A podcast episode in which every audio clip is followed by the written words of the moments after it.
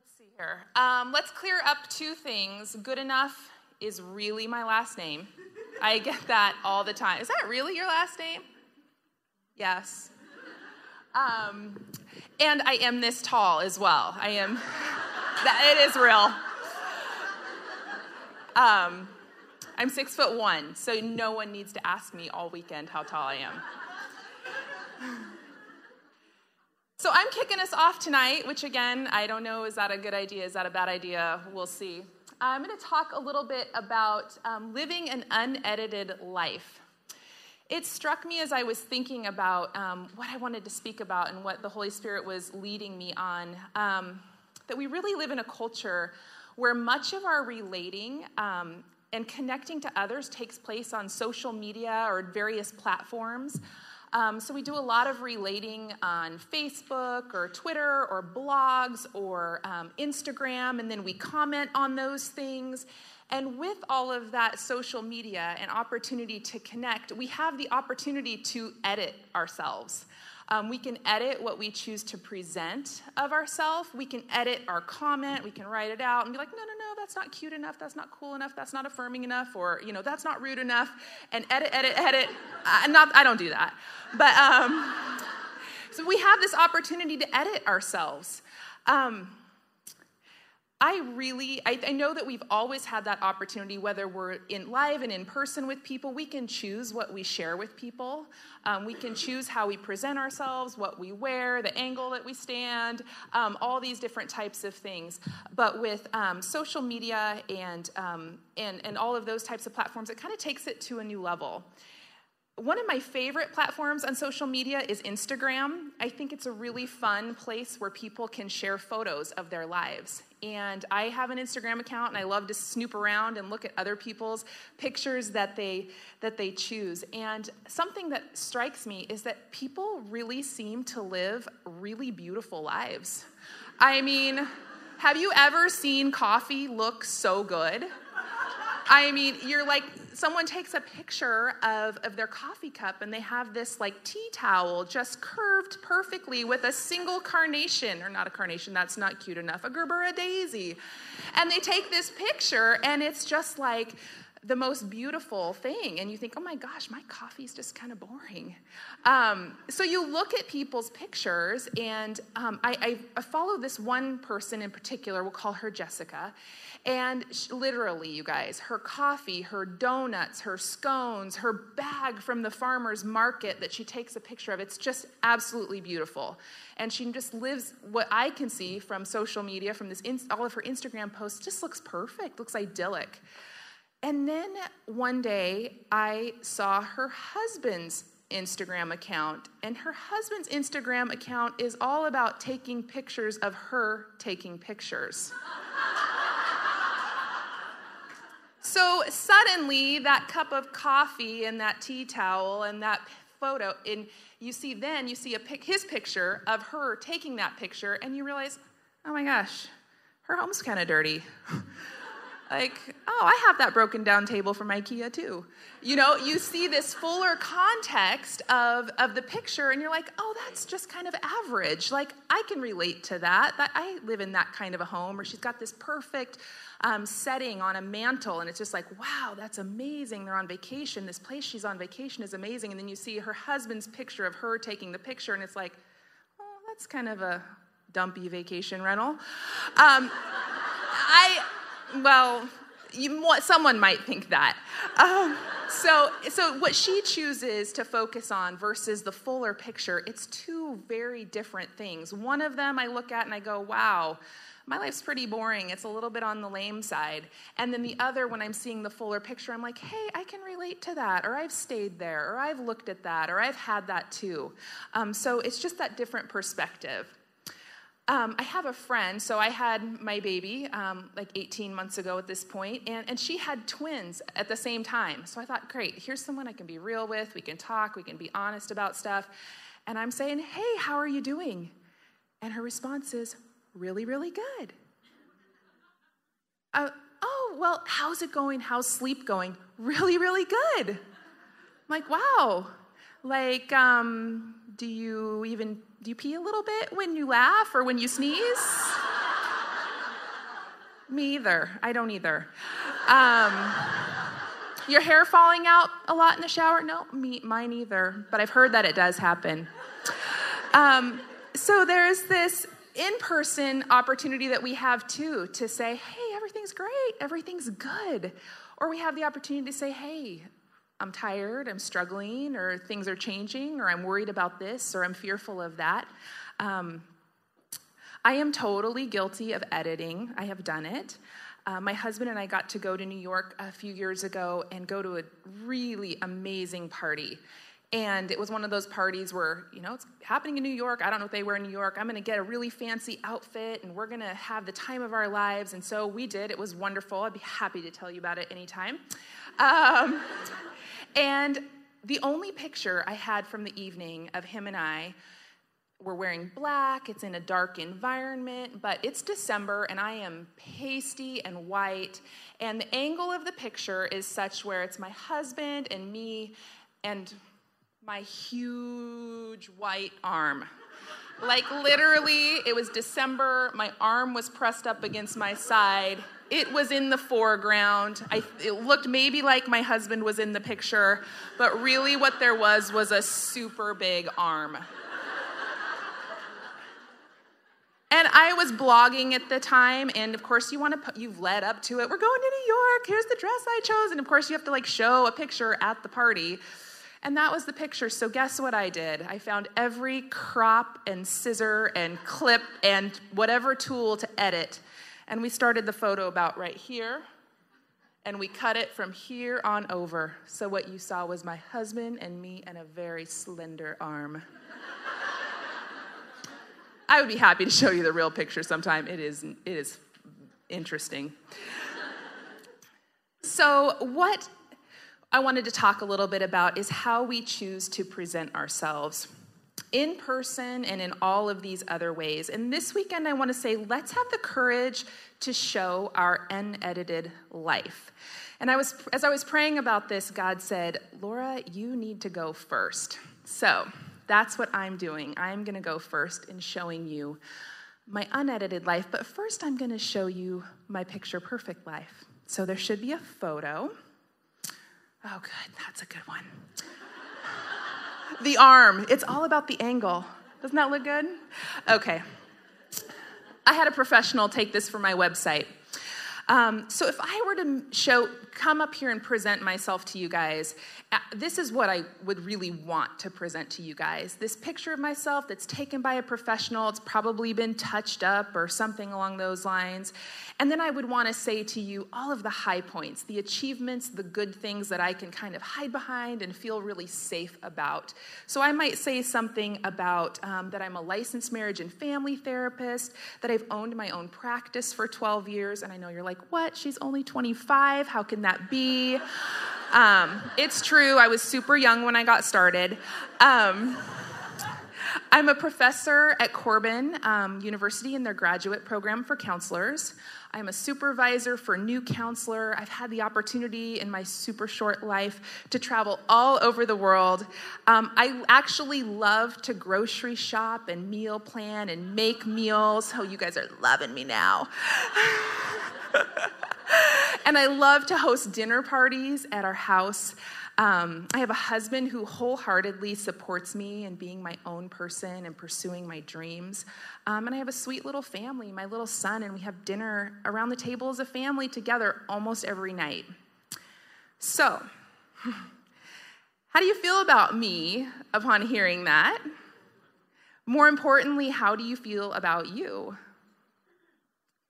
Do you feel closer to me after hearing that kind of sketch of my life? Do you feel more connected? Or do you start to do what I tend to do when I'm seeing other people's good stuff as I start to compare myself? Then I start to feel like I haven't accomplished enough. And then you know what I do? I draw conclusions about what the rest of that person's life must look like. So you might be sitting out there going, Gosh, look at that picture, listen to all of those things wow, she's got it good. She's got a good life, an easy life. Everything's everything's really great. And then all of a sudden, your life isn't as great as you as isn't as great as you thought it was, maybe even just a few minutes ago. So now, what I'm going to do is you are welcome to show this picture now. Oh, yeah. Oh, yeah. I'm just sorry it couldn't be larger, you know? I have actually showed this picture before at a retreat that I spoke at that had a, a room about this size. And so um, now I now understand why I didn't delete this. The, the, the reason this picture even came about was that I had gotten an iPad a few years ago and I wanted to take a picture of the sunrise out the front window.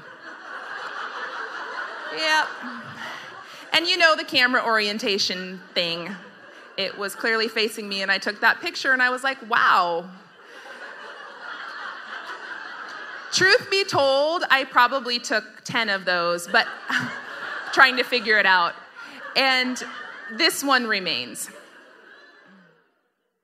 If you would have said, I need a picture of you first thing in the morning, you know I would have gone to bed with makeup on. So, this was really the only way you were going to get an unedited uh, picture of me. So, so, if I show you this picture of how I look when I get up in the morning, and you don't need to feel sorry for me, you should probably feel sorry for my husband.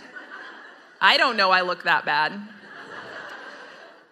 And then I told you these things that I struggled for 25 years with insecurity and issues related to body image, that I have ridden a very tumultuous ride of coming to accept this physical body of mine.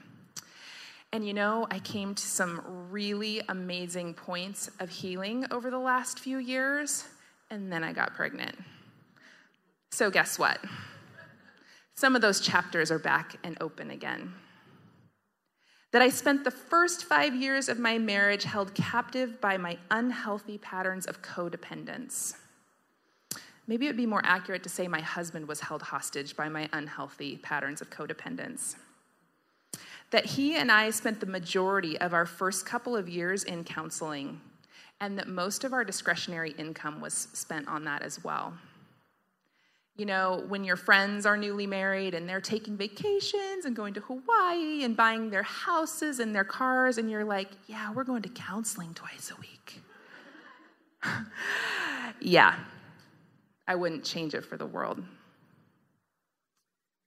that these days, it's always good to talk about things in the past, right? Because, oh, those are in the past and those are healed and I'm okay now. Um, but it's really important to share what you're struggling with these days. So, these days, I am working through my irrational sensitivity to feeling left out that is deeply rooted in middle school trauma and family of origin dynamics. It's actually prompted me in the last few months to get back into counseling because it's like, you know what, at 38, really?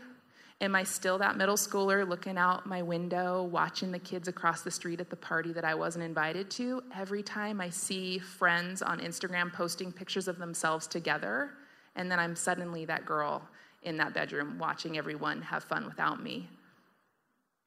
I have also been dealing with anxiety to the point of being overwhelmed and am looking into the deep patterns um, that I have inside of myself of being responsible that were entrenched um, in childhood. So, like most people, I continue to struggle with wanting people to think well of me. Being up here is really great for that. Um, and I try and control how I'm perceived. So, like everyone else, like you, I need help. I have things that are messy, imperfect, undone, and even broken inside of me that I can't fix. On my own, anyway.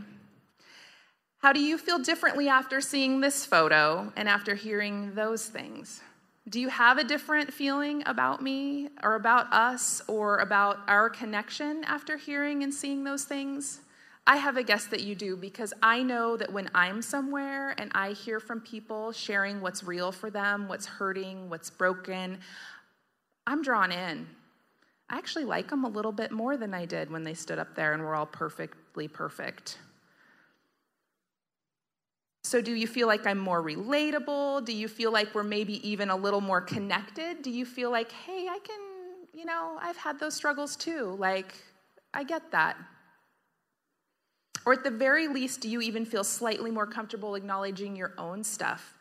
um, your messy side because I just did. And that's really my hope that in coming up here and hopefully kind of laying it out there and setting the tone, that you guys would feel a little more permission yourselves or a little more desiring of your, in yourselves to do the same thing this weekend and as you go back home. And we can take that picture down anytime. you know, I'm seeing her look back at me and I'm like getting real depressed. So, when we have the courage, you guys, to share this fuller, unedited picture, so not just zoning in, and those things that, you know, get zoned in on those pictures or those, those other things that were nice and happy and, and, and good that I shared, those are also true. But having the courage to share that fuller, unedited picture of our lives, we make way for three really powerful healing agents. The first one is validation. And, and validation from ourself by saying, hey, this is a part of me that's messy. This is a part of me that's imperfect. This is a part of me that is broken or undone. I'm validating that. I'm not ignoring it. I'm not denying it. I'm not soft playing it. I'm owning it that I've got this thing that is not really okay. So, that validation, super powerful in the process of healing. You cannot get healed what you don't acknowledge to be sick or unwell or broken. So, validation validation from yourself, and then also validation from someone else. As a counselor, I'm in this privileged position to get to hear people's stuff and to hear what they've got to say, what's going on, and the brokenness that's happening in their lives, or the places that are hurting or need help. And part of it, the healing process, a really significant part of the healing process is that being in that with somebody and validating that I see that too, or I'm, I'm in that with you. So, that validation from yourself, and then that validation that someone else can bring by saying, Hey, I see that too, and I'm with you in that. And out of that comes, I think, the biggest gift, and that's connection. The C, I don't think that's an official C in any kind of sign language, is for connection.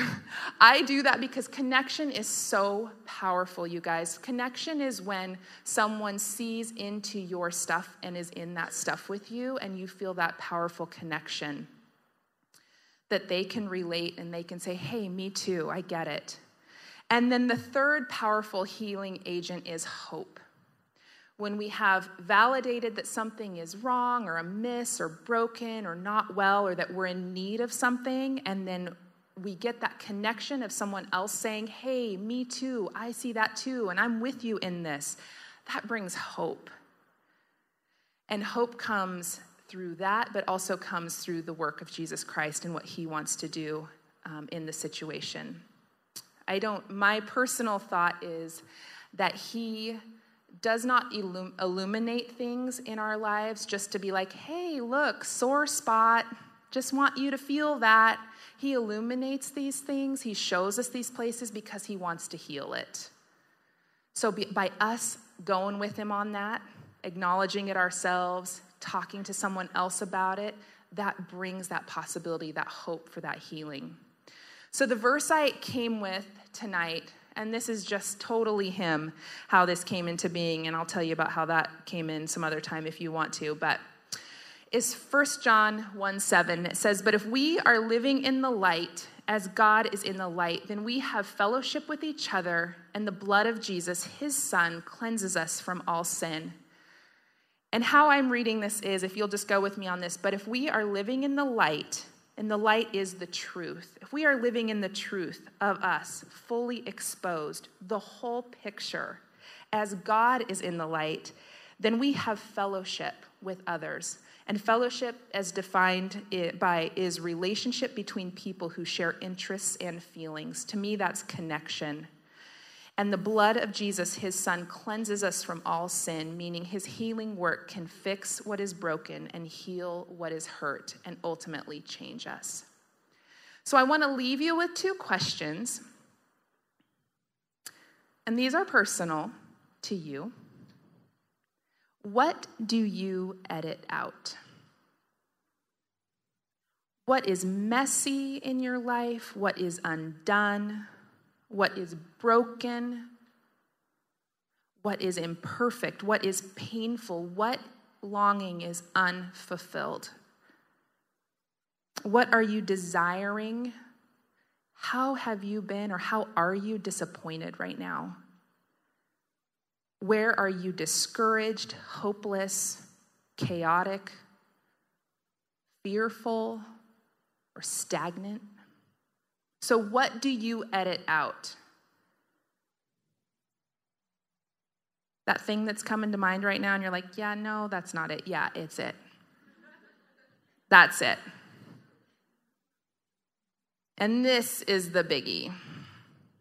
How might the Holy Spirit want to use that to connect you to others and bring you hope this weekend and as you go back home? Be on the lookout for this, you guys. The Lord wants to do something with that place in you. Don't keep it hidden. I didn't. keep it coming. So, my challenge for us this weekend is let's all of us, let's all of us choose connection with each other and with God this weekend by having the courage to relate in what is real, what is raw, and what is unedited.